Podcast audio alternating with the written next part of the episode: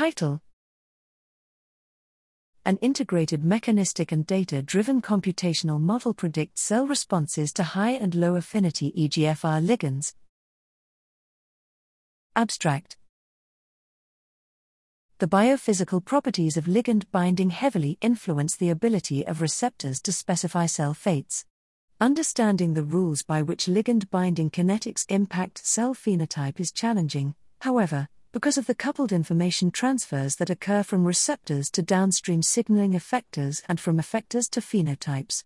Here, we address that issue by developing an integrated mechanistic and data-driven computational modeling platform to predict cell responses to different ligands for the epidermal growth factor receptor, EGFR. Experimental data for model training and validation were generated using MCF7 human breast cancer cells treated with the high and low affinity ligands epidermal growth factor, EGF, and epiregulin, EREG, respectively.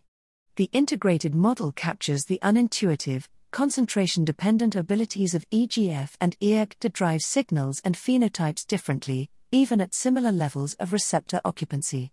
For example, the model correctly predicts the dominance of EREG over EGF in driving a cell differentiation phenotype through AKT signaling at intermediate and saturating ligand concentrations and the ability of EGF and EREG to drive a broadly concentration-sensitive migration phenotype through cooperative ERK and AKT signaling.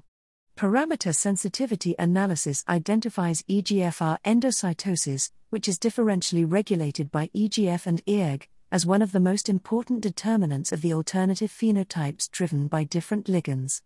The integrated model provides a new platform to predict how phenotypes are controlled by the earliest biophysical rate processes in signal transduction and may eventually be leveraged to understand receptor signaling system performance depends on cell context.